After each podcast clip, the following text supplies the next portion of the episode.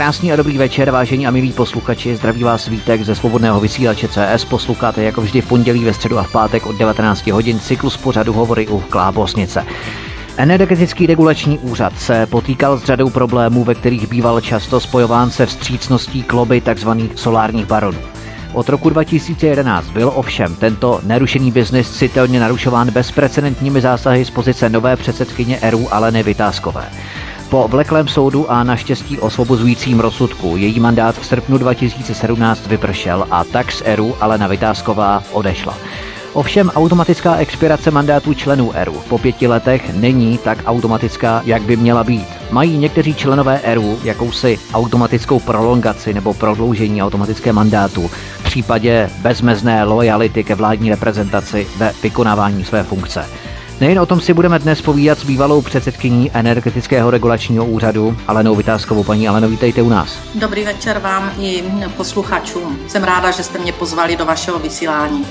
Já bych jenom eh, našim posluchačům uvedl informaci, že my s paní Alenou Vytázkovou budeme dělat eh, pořady častěji, samozřejmě v kratším formátu, to znamená maximálně do 60 minut, do jedné hodiny, ale budeme častěji informovat o novinkách, aktualitách, co se týče nejenom tedy ERU, ale celkově energetiky vůbec eh, potom v dalších tématech. A ta témata jsou skutečně pestrá. Ale ono by se totiž mohlo zdát, že se zabýváme dnes ničím, co na první pohled nemá s občany nic společného, nemělo by nás to trápit, vůbec se nás to netýká ale musíme si především uvědomit, že energetický regulační úřad je klíčovou institucí, která hlídá nebo by měl hlídat bezdůvodné navyšování ceny energií, které potom ve finále musíme platit ve složenkách, jako je elektřina, plyn, solární energie a tak dále a tak dále. Takže bychom měli bedlivě sledovat, co se v tomto úřadě děje. A úvodem si prozraďme, jak jsou členové ERU podle zákona do své funkce nominování a odvolávání. Myslím v rámci pravidelné pětileté rotace, napadlo mě pětiletky, ale to by někomu mohlo vzbuzovat nežádoucí konotace, tak řekněme každých pět let, protože na stránce webu ERU je uvedeno následující, cituji. Funkční období radních je pět let. Každý rok je jmenován nový radní na místo toho, kterému končí funkční období. Do funkce předsedy rady je radní jmenován na dobu zbývající do konce jeho členství v radě ERU a nejvýše však na dobu tří let. Je tedy podle zákona možné, aby stát, respektive ministerstvo průmyslu a obchodu, zřizovatel ERU, nevypsalo výběrové řízení na mandát končícího radního ve vedení rady ERU? Samozřejmě, že v tomto státě je možné úplně všechno. O tom jsem se přesvědčila, když jsem šest let byla v té vrcholové státní funkci. Eh, pokud nebude vypsáno eh, výběrové řízení, což do posud nevím, že by bylo vypsáno na toho jednoho člena, který končí 31.7. letošního roku, konkrétně je to pan doktor Košťál, eh, tak zřejmě se předpokládá, že bude pokračovat ve funkci dál, protože zákon to jednoznačně nepopisuje, jakým způsobem by vlastně ta výměna měla probíhat. Tam je pouze uvedeno, že funkční období může být jenom eh, zopakováno dvakrát. To znamená, že jednou a ještě jednou a pak, eh, pak dost. Pan Takže je celkem... své funkci už dvakrát nebo pouze poprvé? Ne, ne, ne, ne, ne. Tam eh, já to musím ještě poupravit. Ehm, já, když jsem končila na úřadě mé funkční období jako předsedkyně, tak tam radní nebyli. Tam byl zodpovědný za celý úřad předseda a měl místo předsedy, které si de facto jmenoval sám. A novelou energetického zákona došlo ke změně a vznikla pětičlená rada, kde je zodpovědná za ten energetický regulační úřad jako e, spole, společná zodpovědnost této e, pětičlené rady a navíc ta pětičlená rada se volila jeden člen na rok, druhý na dva, třetí na tři, na čtyři, na pět, tak, aby docházelo k rotaci a každý rok tam přišel nový člen, nebo staronový, pokud ho nechají sloužit ještě druhé funkční období. Uh-huh. Takže je tu zásadní změna v řízení, kdy je tam společ, společná zodpovědnost jako orgánu, nikoliv jenom předsedy, tak to bylo e, za mého funkčního mandátu. A je nutno taky říct, že e, připravovaná novela energetického zákona, která v této chvíli je v nějaké e, přípravě, gestor zákona je Ministerstvo průmyslu a obchodu, tak jak jsem zahlídla, tak jedna z velkých starostí těchto nových členů rady je jejich platy, aby měli navýšené. A to tam nejsou ještě ani rok. Aha. Takže to je věc, která mě skutečně velmi překvapila a dokonce jsem, mě to nelíbilo, že takový postup vůbec radní mají a navíc s jakou minulostí tam někteří jsou. Takže je to záležitost, která mě skutečně velice vadí. Já bych se zeptal ještě takto, je vůbec možné v rámci výběrového řízení upřednostnit ty uchazeče, u kterých lze předpokládat lojalitu k určitým zájmovým skupinám, nebo jak vysoce se zkoumá třeba jejich afinita s některými kruhy, nebo bezúhodnost, nezávislost, aby se právě těmto personálním propojením zamezilo. Existují proto nějaké mechanismy v tom konečném hodnocení, kdo usedne do křesla ne, ne, Rady ERU? Ne, ne, ne. V žádném případě tam žádné tyto mechanismy neexistují, protože eh, tato rada tak byla najmenovaná eh, v loňském roce a nastoupila do funkce 1.8.2017 tak někteří členové rady mají takový problém, že jsem na to musela upozornit tehdejšího premiéra Sobotku, který eh, de facto mm, jako vláda jmenoval tyto členy rady. Žádala jsem ho o anulaci jednoho člena, konkrétně Rostislava Krejcara, aby anuloval toto rozhodnutí. Ty důvody jsem mu sdělila. Vůbec nic se nestalo, pak jsem postupovala dál, žádala ministra, to jsem byla ještě ve funkci. Žádala ministra průmyslu a obchodu eh, Zase se nic nestalo, takže jsem čekala po volbách, nová vláda a očekávala jsem, že eh, někdo bude prostě akceptovat eh, to, že je tam člen, který rozhodně nese spolu zodpovědnost za nastavení výkupních cen fotovoltaických elektráren a další a další věci, které tam v minulosti prostě na tom úřadě se odehrály. Ne, neode, neudálo se vůbec nic, naopak eh, v poklidu se eh, ani nevypisovalo výběrové řízení na eh, případně nové členy, ti, kteří končí, anebo ten, který by byl odvolán právě z těchto důvodů, o kterých hovořím a mě to nezbývalo, než požádat pak eh, písemně znovu otevřeným dopisem, protože když to udělám jinak, tak to vždycky zapadne, veřejnost vůbec nic neví. A jak mě veřejnost zná, já jsem celých šest let na energetickém regulačním úřadě se snažila veřejnost kompletně informovat o krocích této instituce a hm, považuji to za zásadní věc, protože když po veřejnosti chceme, aby něco platila, co jí někdo nařizuje, co si nemůže hm, občan sám vybrat, tak by měl mít absolutní přehled o tom, co se v této oblasti děje. Takže jsem napsala otevřený dopis hm, ministrovi Tomáši Hinerovi, žádala jsem ho o nápravu, protože dříve jsem ho žádala a informovala o té situaci na uh, úřadě ještě dřív po jeho nástupu do funkce, takže jsem přistoupila k otevřenému dopisu.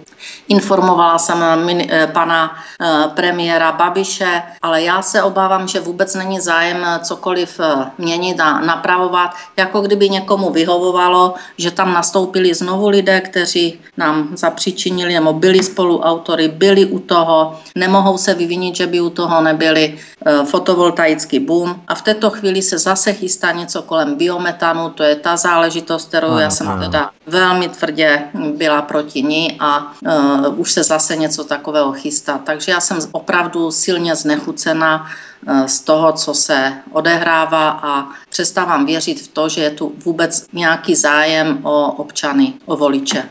To je skutečně neuvěřitelné. My se tím ještě budeme nyní zabývat v rámci našeho programu, který vysíláme právě dnes. Jeden z těchto mandátů končí 31. července 2018, tedy za necelé dva měsíce doplňujícímu členu ERU, jak jste zmínila, panu Bratislavu Košťálovi. Bratislav Košťál působil ve společnostech RVE Transgas, Nafta AS, potom E.ON Česká republika a mezi lety 2008 až 2016 působil v akciové společnosti ČEPS. Je tedy výrazně spjatý s energetikou co vyvolává vaše obavy nebo podezření, že právě Vratislav Košťál není ta správná osoba na správném místě? Panují kolem něho nějaké nejasnosti, které posilují ty vaše obavy nebo podezření z jeho dalšího pokračování nebo působení, respektive prodloužení jeho mandátu v Radě ERU? Já považuji, že mu mandát končí po tom roce a e, z mého hlediska a za jakých okolností odcházel údajně, údajně říkám, já jsem neviděla všechny ty věci písemně, e, čili odcházel z Čepsu za nějakých podivných okolností a já jsem přesvědčená, že to není vhodný kandidát pro další období. Mimochodem, když uděláme takovou malou mini odbočku, když dovolíte, než se k panu Košťálovi vrátíme potom k dalším věcem ohledně ERU, tak v této akciovce ČEPS, to je v podstatě vlastník eh, elektrické přenosové soustavy, pokud se nepletu, že? ČEPS. Ano, ano, přesně. Uh-huh, uh-huh.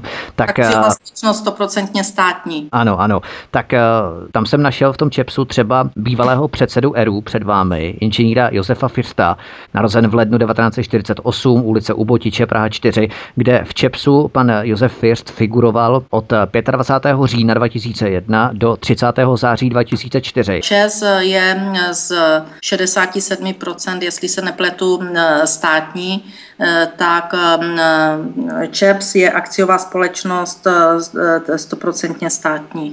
Já bych, já bych spíš brala tu skutečnost, že o panu Košťálovi se i nějak mediálně psalo o jeho praktika, které na úřadě prosa, se snaží prosadit a prostě není to vhodná osoba, aby pokračoval dál. Hmm, samozřejmě, ale když se ještě vrátíme k tomu Čepsu, protože to je velmi zajímavé, když jsem zkoumal právě tu historii, tak eh, to, v tom Čepsu třeba najdeme jako předsedu dozorčí rady inženýra Tomáše Hinera, narozeného v červnu 1959 ulice Přátelství Havířov Životice. Ano, tam pan stávající ministr ano tam byl v dozorčí radě, to vím. Uh-huh. A on tam byl od 20. Eh, prosince 2006 do 23. března 2014.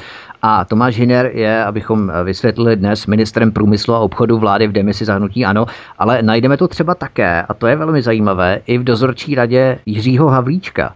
E, narozen v květnu 1976, ulice u Cihelny, Čáslav, Nové město, od 18. ledna, a to je velmi zajímavé, od 18. ledna 2017 do 4.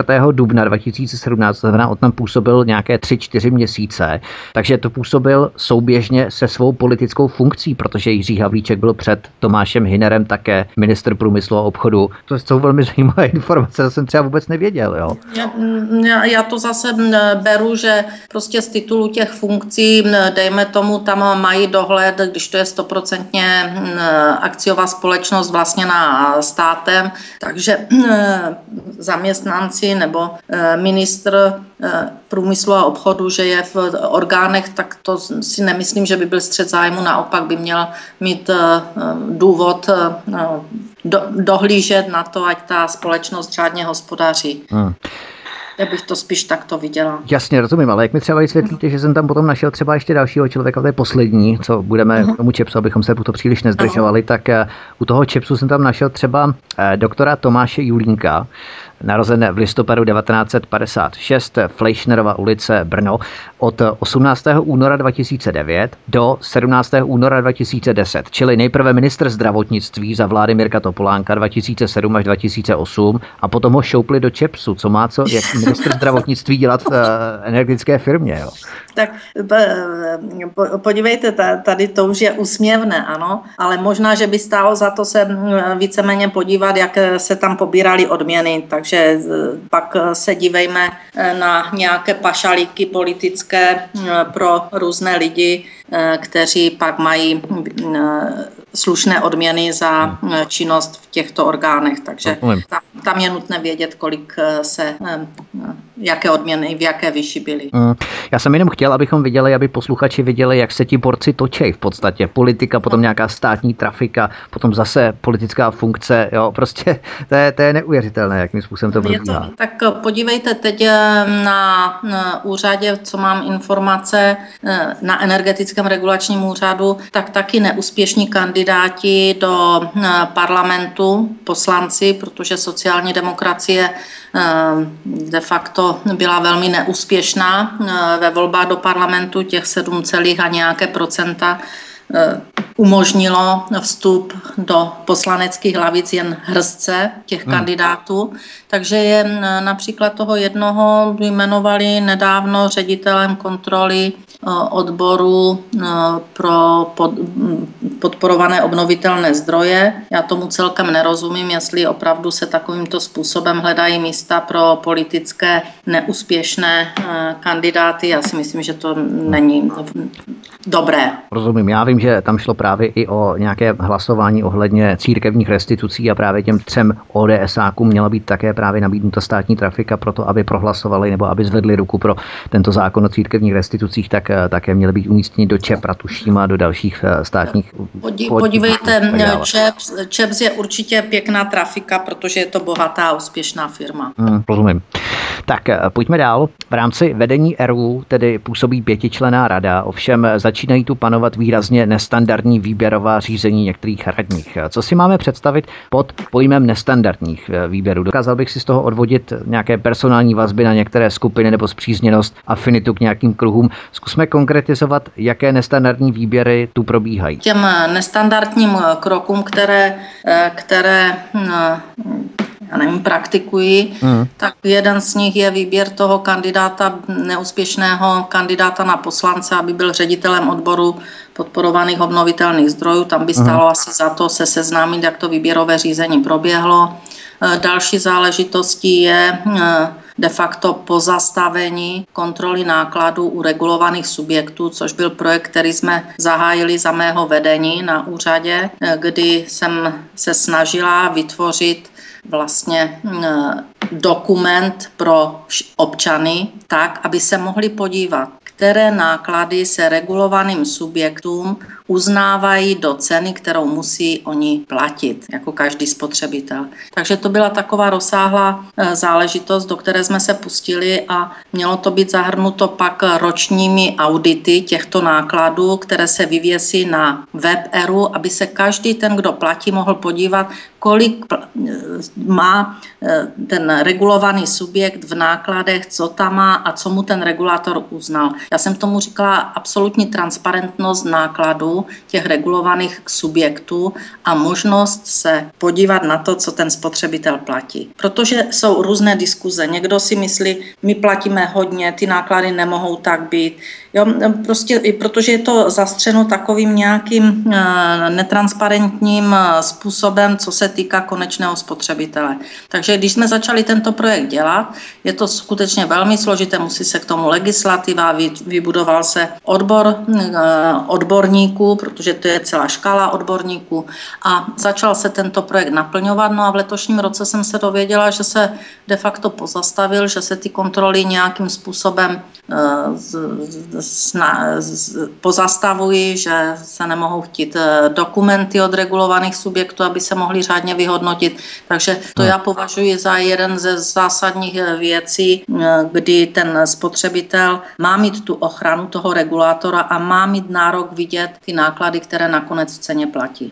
My tady tedy řešíme náklady regulovaných subjektů, které jsou započítané do konečných cen energií a které jsme ano. my jako zákazníci povinni hradit. Ano. My v podstatě tedy aktuálně neznáme náklady, které dotčené subjekty promítají do konečné ceny elektřiny, kterou v podstatě tím navyšují. Co byste ale namítla na argument, že v tvrdém konkurenčním boji o zákazníka se naopak tyto subjekty snaží minimalizovat náklady, které promítají do konečných eh, cen energií? Ne, ne, ne, ne. Toto, ne? toto, ať vysvětlíme. Tady nejde o vůbec žádnou konkurenci. Tu je přirozený monopol. Aha. Ten přirozený monopol vyplývá z toho, že tam jsou buď trubky nebo dráty, ať, ať to řeknu zjednodušeně, kterých tam víc nemůže být. A přes tyto trubky nebo dráty ten majitel té distribuční přenosové nebo přepravní soustavy přepravuje médium, jako je plyn nebo elektřina. A to dělá pro obchodníky. A tam už se pak může soutěžit. Tam pak už obchodníci, tak jak si vy můžete nasmlouvat um, od urči, obchodníka, kterého chcete, jak elektřinu, tak plyn, jako spotřebitel, tak si nemůžete nasmlouvat tu přepravní cestu, protože ta je dána. Ano, a proto ano, je ano. regulátor, který má sledovat ty náklady, on je sleduje, jo? Na, proto jsou e, e, ceny e, regulované, které e, udává do ceny e, toho média jako povinnou platbu regulátor, tak on tam samozřejmě ty náklady sleduje. Jsou nějaké výkazy mm, o e, regulační výkazy nákladu, ale já jsem e, požadovala, aby to bylo skutečně rozpitváno, zkontrolováno a aby se do toho mohl podívat spotřebitel. Jestli ten regulátor tam neuzná třeba něco, co by uznat nemusel. Jo? Ať je ta kontrola té veřejnosti, ať je kontrola spotřebitelů. A tím se taky zabrání možným, jo, já říkám opravdu v uvozovkách, možným nějakým výhodám, které by mohl regulátor regulovaným subjektům umožnit, právě když ta veřejná kontrola není. To znamená, že... Protože ne každý regulátor je tak silný, uh-huh. aby se postavil i proti těm obrovským firmám, jako jsou energetické firmy a proti jejich zájmům. Někteří uh-huh. jsou slabší a podléhají těmto uh, nátlakům. Uh-huh, uh-huh. To znamená, že se vytváří lobistické, respektive klientelistické prostředí pro to, aby lidé nemohli nahlížet do těch dokumentací, které navyšují ceny energií v rámci přepravy no, nebo té no, energie. Přesně, ať každý ten občan se může, v Americe to tak je, to není můj výmysl, který jsem já najednou chtěla hmm. to dělat nějaké změny. V Americe to tak je, tam regulátor pravidelně ročně na svých webových stránkách eh, má eh, takzvaný audit regulátora na nákladech, které uznává do ceny a ty auditované náklady, které do ceny uznává regulátor, tak jsou vyvěšeny a každý spotřebitel se může podívat, jestli tam náhodou není něco, co by tam nemělo být. Úplně jednoduché, propracované, veřejná kontrola a vyhneme se tady možným názorům. Oni tam dávají do té ceny to, co tam nemá být. No když to neznám jako spotřebitel, tak se můžu domnívat skutečně v spoustu věcí. A to třeba je taky zbržděno, že? A pozorujete nějaké tlaky nebo signály nasvědčující tomu, že současné vedení ERU se zdráhá použít tyto věci ohledně ano, zveřejňování údajů? Proto, to vím, proto, proto jsem se trošku hm, nazlobila Eh, když eh, jsem začala zjišťovat, a to byla, těch věcí je samozřejmě více, že já jsem tam 6 roku skutečně poctivě pracovala. Dostala jsem energetický regulační úřad do pozice, že je známý, že se ví, co to je za úřad. Předtím to ani moc lidé, lidé nevěděli, co, mhm. co to, jaké miliardy se tam točí. Když jsem ho udělala transparentním, informovala jsem o všech krocích veřejnost mnohdy i dopředu, nebo ne mnohdy, ale vždy dopředu, co, co budeme dělat. Některé věci se podařilo za pomoci veřejnosti zastavit, jako byla nová tarifní struktura. Takže mm, já jsem ho otevřela veřejnosti a takto jsem konala. A teď, když vidím, že tam nastoupili lidé, kteří mm, to, v tom dřívějším období připustili ten fotovoltaický boom, dokonce ještě možná napomáhali, když se tam vrací systém, který tam byl dříve, tak mě to prostě mrzí a já jsem si řekla, ne, to přece není možné, abych já tam strávila 6 let života, hmm. nechala se tahat po soudech, nechala se dehonestovat, ano, hmm. a pak to se má vrátit do starých kolejí, tak kde to jsme?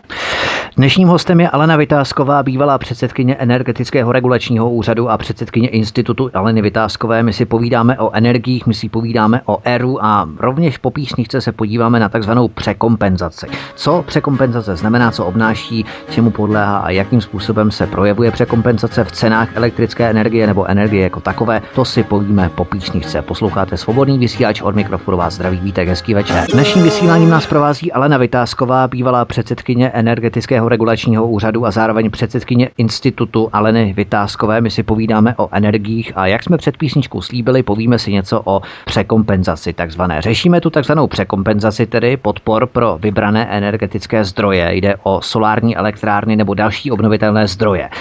Ona překompenzace představuje cenový rozdíl, který my jako daňoví poplatníci spotřebitelé musíme hradit navíc, aniž bychom museli.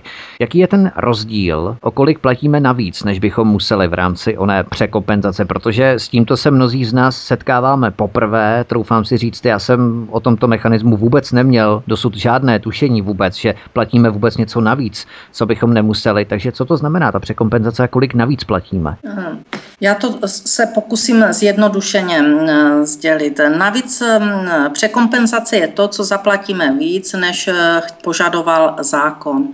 Zákon požadoval, aby zdroje, které budou v těch obnovitelných eh, zdrojích eh, realizovány, aby měli investiční návratnost, to znamená, aby dostali to, co vložili a nějaký eh, zisk přiměřený, který vychází taky z toho, že financování je z veřejných financí a na to jsou určitá pravidla i v Evropské unii. Jak má být, může být vysoký zisk, pokud je financování z veřejných financí. Poprvé eh, na to eh, de facto upozornila Evropská komise, eh, když se žádalo o notifikaci v roce 2012 o, pro zdroje, které pobírají vlastně ty veřejné finance. A Evropská komise dala podmínku, že má být vyhodnocena překompenzace u těchto zdrojů, to znamená tam, kde se platí více peněz než chtěl zákon, více finančních prostředků, tak ať se tento systém napraví. Eh, Česká republika to do zákonu nedala, ani do novel dalších zákonů o podporovaných zdrojích, ani do energetického. Za mhm. mého působení jsme žádali, aby ten mechanismus byl zaveden, nebyl zaveden a proto nastaly také problémy v roce 2015-16, kdy jsme zastavovali a nechtěli jsme vyplácet bez notifikace eh, podporu, protože to bylo protizákonné. Uh-huh. Nicméně k dnešnímu dni nemám povědomí, nemám znalost, že by tento systém napraven byl, že by byly nastaveny mechanismy, které zabrání překompenzaci u některých zdrojů. Na tuto situaci upozorňoval dokonce i nejvyšší kontrolní úřad, který prováděl kontrolu právě těchto podpor v roce 2013, jak na ERU, tak na MP, tak na některých ministerstvech a upozorňoval na tu překompenzaci rovněž. Ve věci překompenzace se neudělalo nic z toho, co Evropská komise požadovala. Kdybychom tyto mechanismy nastavili, tak možná nebyl ani ten velký problém, který v tom roce 2015-16 nastal právě Eh, s tou notifikací eh, většiny zdrojů. Celkově ta částka, my když jsme eh, dělali jenom fotovoltaické elektrárny a byl na to audit BDO, tak tam vycházelo, že ta překompenzace jenom u těchto zdrojů může dělat 162 miliard korun.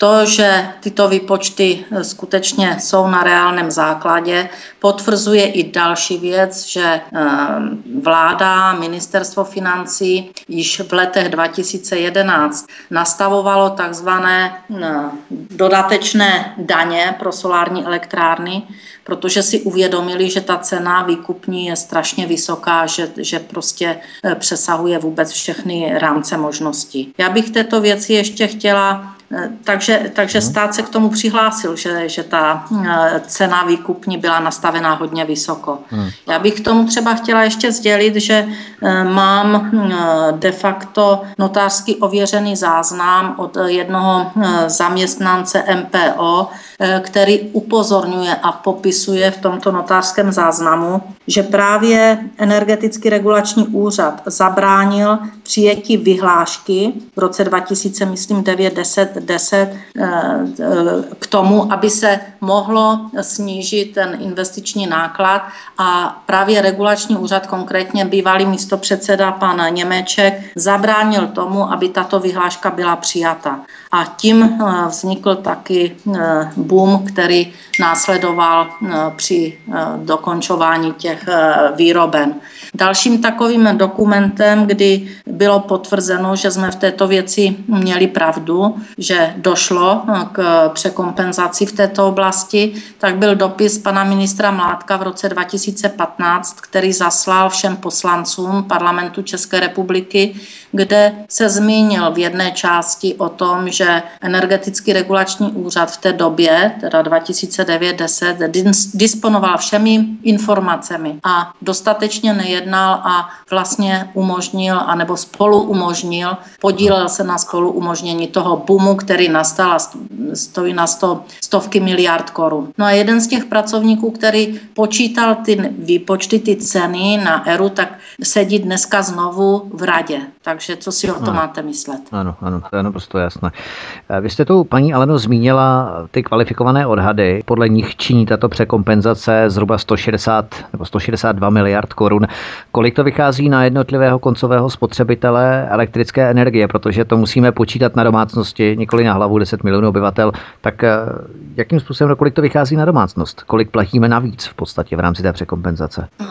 Podívejte, my jsme to takto nedopočítávali, aby to bylo na osobu, protože eh, my jsme v této oblasti domácnost. spočítali, eh, nebo na domácnost, my jsme v této oblasti spočítali ještě další Eh, náklady, kterým jsme eh, zabránili, aby vznikly. To bylo třeba ta podpora biometanu nebo eh, dělení fotovoltaických elektráren tak, aby nemuseli daně platit. To taky se připravoval tento zákon, čili to jsme zhatili.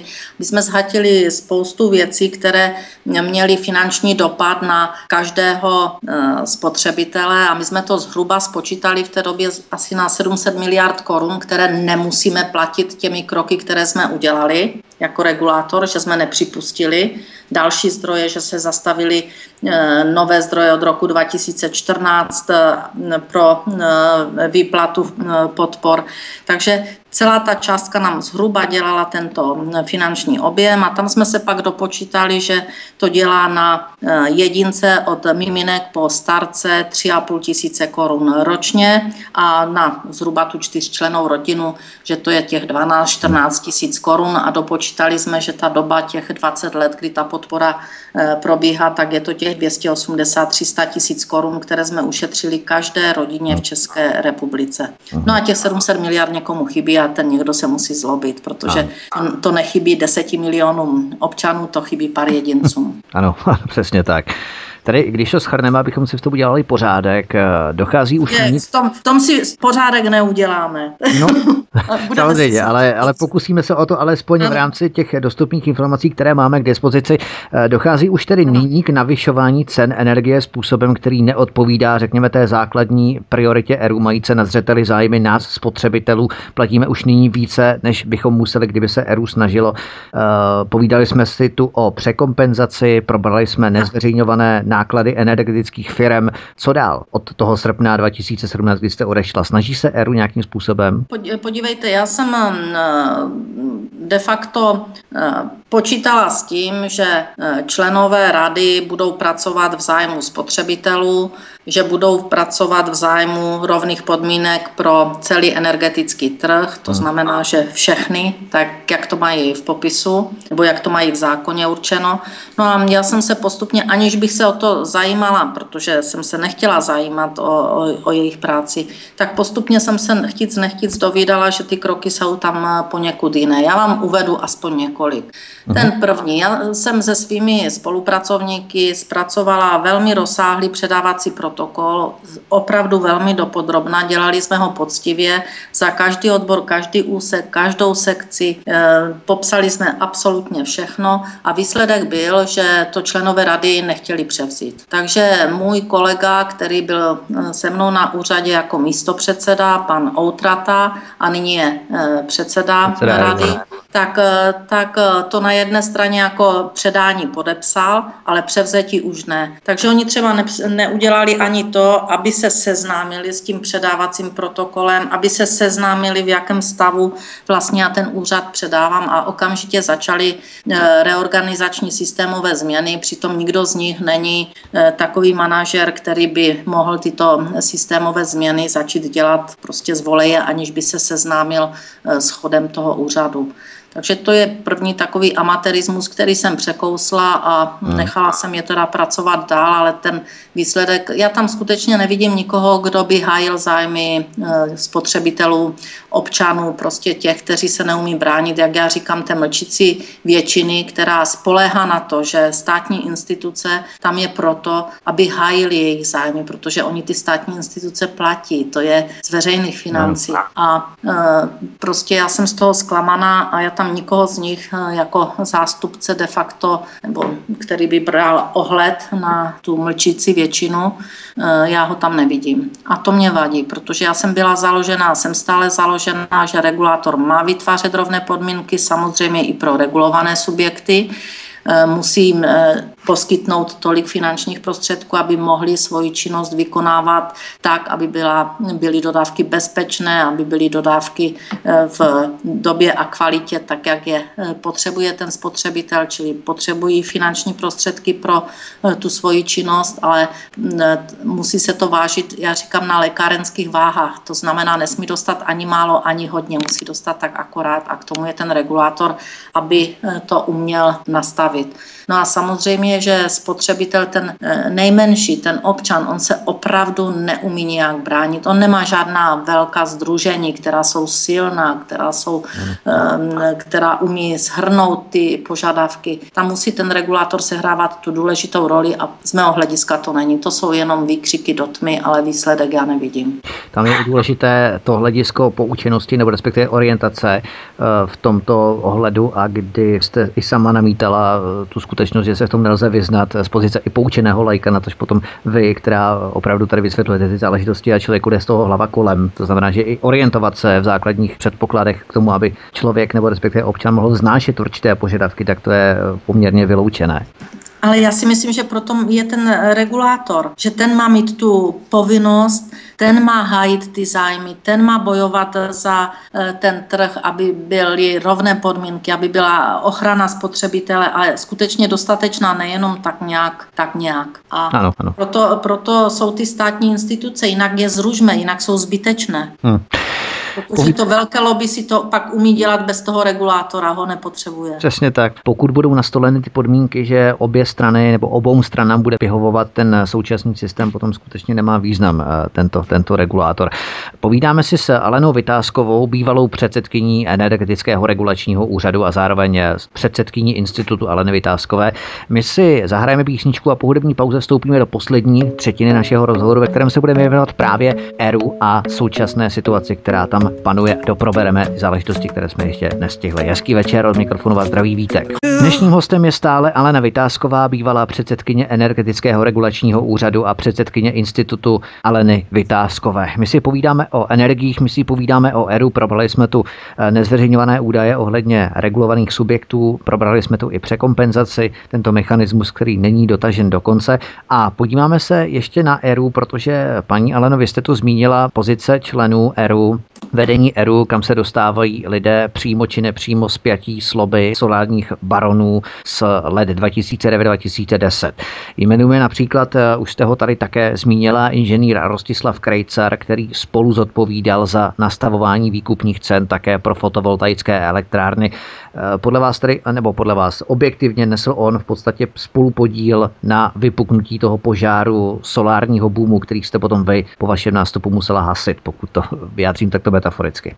Mm, by, byl v té době zodpovědný jako eh, vedoucí za nastavování výkupních cen. Samozřejmě, že nemůžeme říct, že byl jediný, to v žádném případě, no, ale, on, ale on, on ty ceny počítal, on je de facto mm, počít, počítal, dělal výpočty těchto cen, čili byl spolu zodpovědný. Eh, co se týká, eh, co se týká dalších věcí, tak eh, pro zvlášť závažné porušení zákonníku práce byl okamžitě propuštěn v roce 2012, čili to je další z parametrů, na které se asi vůbec nikdo nedíval a nikoho to nezajímalo. Hmm. A to si myslím, že pak přecházet do těchto vysokých funkcí, tak já nevím, já už tomu pak nerozumím. Hmm. Se tu nemělo snažit něco napravovat a měli to nechat si tam nechat starou partu a mohli jsme platit do další 500 miliard nebo bilion více. Hmm. Já, já tomu nerozumím. Opravdu nerozumím, co tento stát chce, nebo co vedení tohoto státu chce. Jestli je to lobby, nebo já to nazvu třeba i mafii, pokud se to líb hodí, tak ano. silné, že, že skutečně si tam dodává zase uh, lidi, které, uh, kteří uh, šli na ruku nějakému systému, šli na ruku nějakým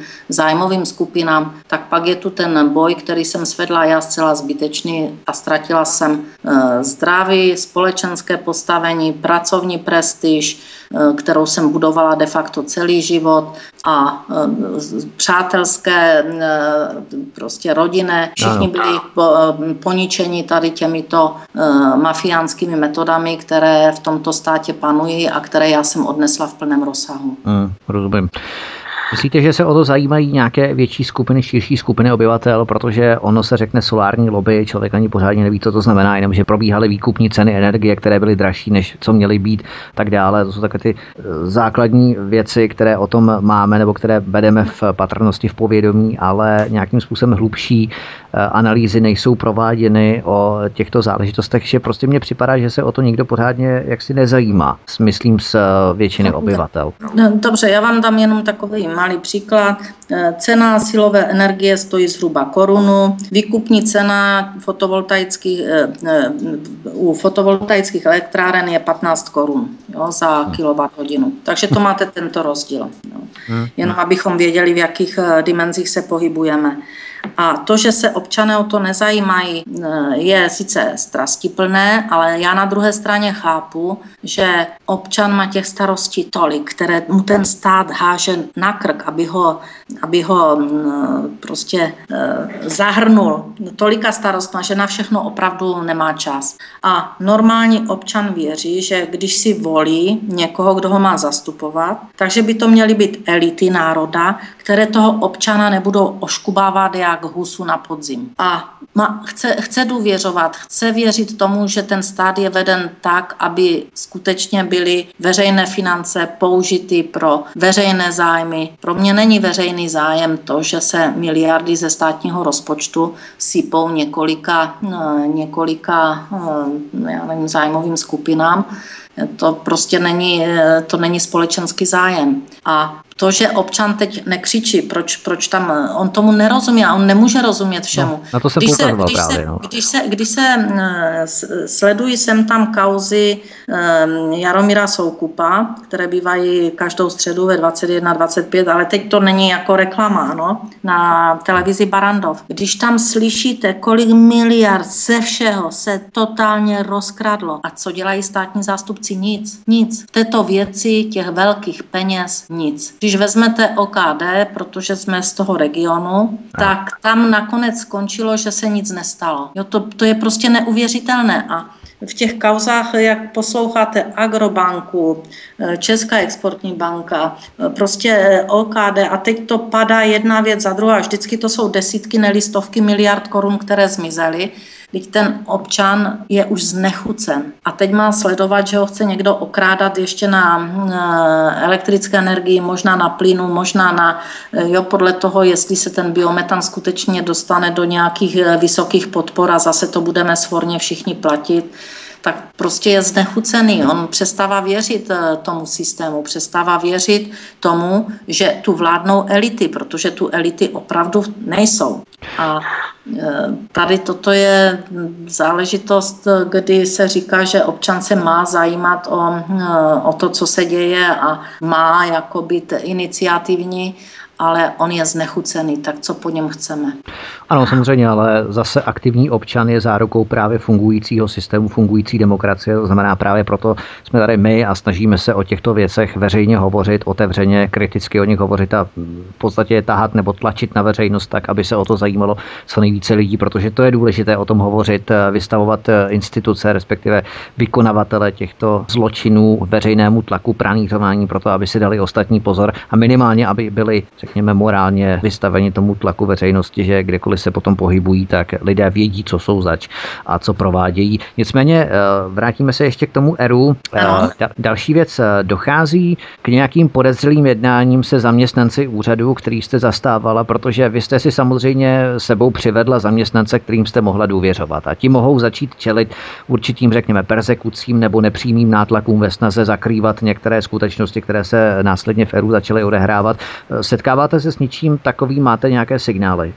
Já jsem se tím nezabývala. Zaměstnanci mě nechodí si stěžovat, já ani bych do toho nezasahovala, protože to skutečně eh, ne, není možné, eh, takže nevím o těchto věcech. Nicméně, co vím, tak že tam byly nezákonné zásahy do osobních spisů, to znamená ochrana osobních dat byla prostě porušena. A to právě myslím zase pracovníkem rady panem Krejcarem, Já jsem si teda snažila ošetřit svůj spis, protože já jsem si ke svému napsala žádost 106 podle ano. zákona 106, jak se nakládalo s mým spisem, protože ty informace, co jsem dostávala, tak byly teda opravdu úděsné, jak se ze spisy osobními nakládalo, takže jsem byla ujištěna, že můj spis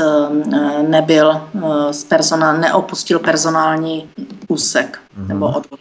Takže ty důvody, proč, proč se takto postupovalo, mě nejsou známé a jestli to souviselo právě e, s nějakou, já nevím, čistkou, to nevím. Mm-hmm. Ale, k těm, ale k těm e, problémům, co se týká osobních dat, tak těm tam došlo a masově. Mm, to, jsou, to jsou věci.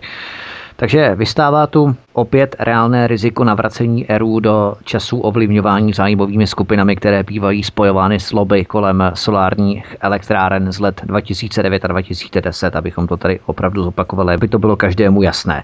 Vy jste se tady rozhodla ucházet se o post, když ne předsedkyně, tak alespoň členky vedení Rady ERU od 1. srpna 2018. Jaké myslíte, že máte reálně šance? Samozřejmě je vrcholně netaktické vyzrazovat hodnocení své pozice předem, to je mi naprosto jasné, ale co můžete prozradit, myslíte, že je příznivé prostředí právě teď pro váš návrat? Přece jenom máme jakési mocenské vákum vlády v demisi, než bude nastolena, pokud bude nastolena vůbec vláda s mandátem. Vy si ale určitě mapujete ten terén, má-li to vůbec cenu, to vaše snažení se vrátit do ERU. Takže existuje reálná šance pro váš návrat do ERU?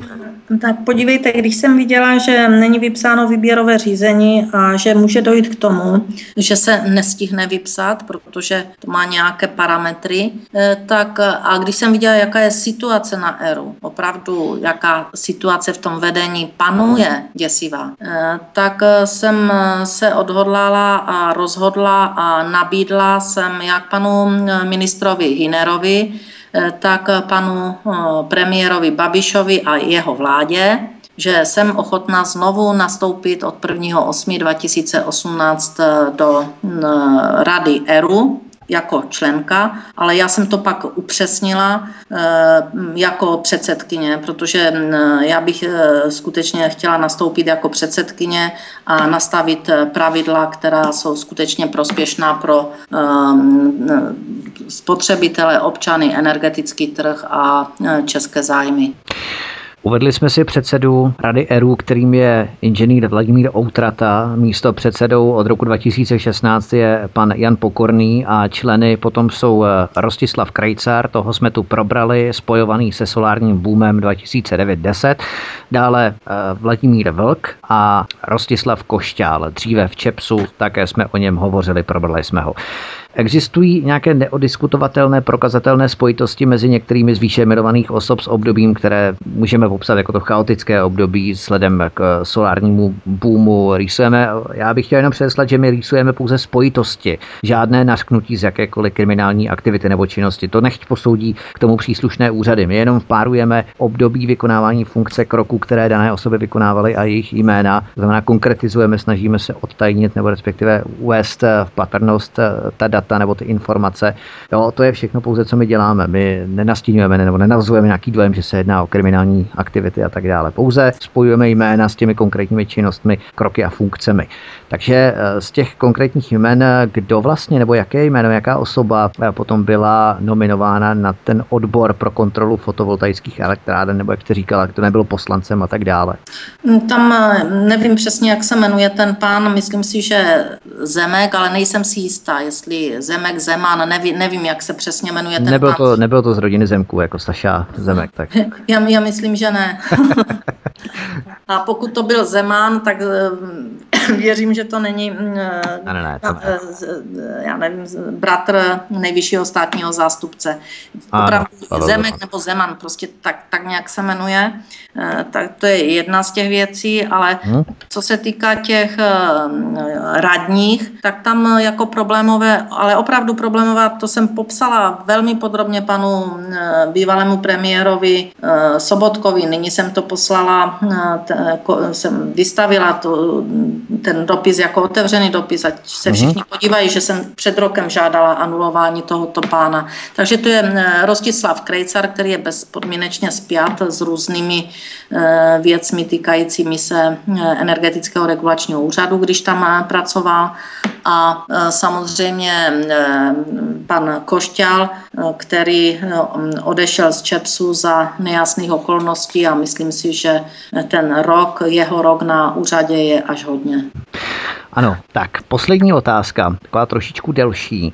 Pokud ERU bude konformní se zájmy lobistických skupin ohledně výrobců a poskytovatelů energií, jednoduše oběma skupinám bude daný stav vyhovovat, má vůbec tento úřad, aby se toho tady částečně dotkla, má tento úřad vůbec smysl? Neobáváte se třeba zrušení ERU, když by vlastně ztratil důvod vykonávat svoji činnost regulátora, kterou by vlastně nevykonával? Když chtěl bych se zase na druhou stranu dožít toho, kdyby si sami úředníci zrušili svůj vlastní úřad, to by byl státní svátek, to si myslím, že se nikdy nestane. Ale i tak, jaký význam by potom tento úřad měl? Nesměrovala by všechno k jeho zrušení, aby se třeba i zamezilo možnosti, že by se do jeho vedení v budoucnu dostal někdo, kdo by fungující symbiotické, řekněme, vztahy mezi e, zájmovými skupinami a radními v ERU narušoval, což byl konkrétně váš případ v podstatě. Tak, hm, já bych to vzala zase od začátku jako to propojení s různými zájmovými skupinami a vycházet vstříc těmto zájmovým skupinám, hmm. tak má vždy vždycky fatální, ale opravdu fatální dopad na daňového poplatníka, na spotřebitele.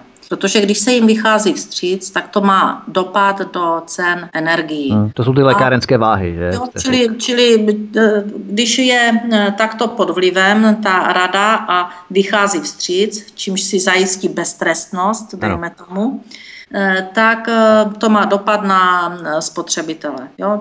A opravdu fatální a dokonce tak, že můžou i, mohou i někteří spotřebitelé, velcí spotřebitelé energii se dostat do takového kolapsu, že jejich výrobky jsou nekonkurenčně schopné na zahraničních trzích. To jsme tu řešili taky v roce 2013.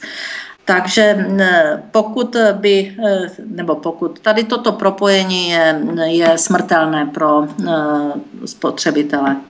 Zrušení ERU. Jo. To není tak jednoduché, protože de facto ten regulační úřad je i nařízen evropskou legislativou, protože tím, jak došlo k unbundlingu, k rozdělování vlastně obchodníků, eh, k že liberalizaci trhu, eh, tak prostě i tímto krokem tu vznikal regulátor a je to nařízení evropské. Samozřejmě, že... Ani, ano, já se omlouvám, že vás předuším, tak je to nerad dělám, ale ERU vzniklo v roce 2001, do Evropské unie jsme vstoupili v roce 2004, to znamená, že Evropská unie už nám nakazovala něco ještě před naším vstupem do ní. Tam už se pak připravovaly kroky, které souvisely s liberalizací trhu, to znamená, že bude více obchodníků, že uh-huh. bude unbundling, že se budou rozdělovat eh, sítě od obchodu, že to musí být rozděleno, ano, takže to už byly takové ty přípravné kroky, protože už se děla, děla dělali změny v energetice a vlastně ve vnímání energetiky, jakým způsobem by měla na tom trhu eh, působit. A eh, nyní to už jsou pak eh, balíčky, které liberalizační balíčky, to, co Evropská unie po regulátorovi chce, protože jsme součástí nějakého evropského regulátora, kterému se Acer, Acer, tak eh, je, je to záležitost, která už je dneska propojena i harmonizací různých eh, legislativ a stále se harmonizuje a sjednocuje energetický evropský trh. Takže teď už jsme do toho zataženi tak, že se řekne, že eh, se zruší regulátor, to prostě se nedokážu představit. To je úplně stejné, jako když si řekneme, že vystoupíme z Evropské unie. Hmm. Jo, takže tady tato um, zrušení je o to eh, pikantnější, že, že to prostě nelze. Na druhé straně, pokud má regulátor fungovat v zájmu eh, nějakých zájmových skupin, tak je skutečně drahý, drahá instituce pro spotřebitele a zbytečná. Paní Aleno, já vám moc děkuji, že jste k nám přišla a mohli jsme se vyjasnit eh, aktuální situaci, která panuje v ERU, protože je extrémně důležité o tom veřejně hovořit, neboť ERU představuje úřad, který kontroluje, zda se nezvyšují ceny, eh, které potom musíme platit za elektřinu nebo za plyn. A když se o tom nebudeme bavit, když se o to nebudeme zajímat, budeme rezignovat, ačkoliv máme svých starostí dost, jak jsme se bavili, tak eh, se sami staneme v podstatě nepřímými spoluviníky, protože jsme tento úřad nevystavovali dostatečnému veřejnému tlaku, aby si byl vědom, že lidé ho sledují a jejich rozhodnutí budou předmětem otevřených kritických debat demokratické společnosti. Paní Aleno, ještě jednou vám moc děkuju a příště navrhuju třeba, že bychom se mohli věnovat, pokud samozřejmě nebude něco aktuálnějšího, tak eh, že bychom se mohli podívat třeba na takzvané šmejdy v energetice. Co říkáte? To velmi ráda, protože kolem toho mám cel, si myslím eh, určité znalosti a zkušenosti ještě způsobení na ERU, ale i osobní zkušenosti, takže velmi ráda. Naslyšenou a děkuji za pozvání. Tak, to by bylo všechno. To byla Alena Vytázková, předsedkyně Institutu Aleny Vytázkové a zároveň bývalá předsedkyně energetického regulačního úřadu. My budeme samozřejmě sledovat dále její počínání aktivity směrující právě k vypsání výběrového řízení na post člena Rady ERU, který končí panu Košťálovi 31 července 2018. Budeme sledovat, jakým způsobem se to dále bude vyvíjet tato situace. Toto i minulá vydání cyklu pořadu Hovory u Klábosnice si můžete stáhnout nejenom na stránkách svobodný pomlčka vysílač CZ, ale rovněž si nás vyhledat i na kanále YouTube, odkud nás můžete rovněž sdílet a o to vás velmi prosíme. Příjemný a ničím nerušený poslech dalších pořadů, hezký zbytek večera a naslyšenou příště se s vámi těší. Víte.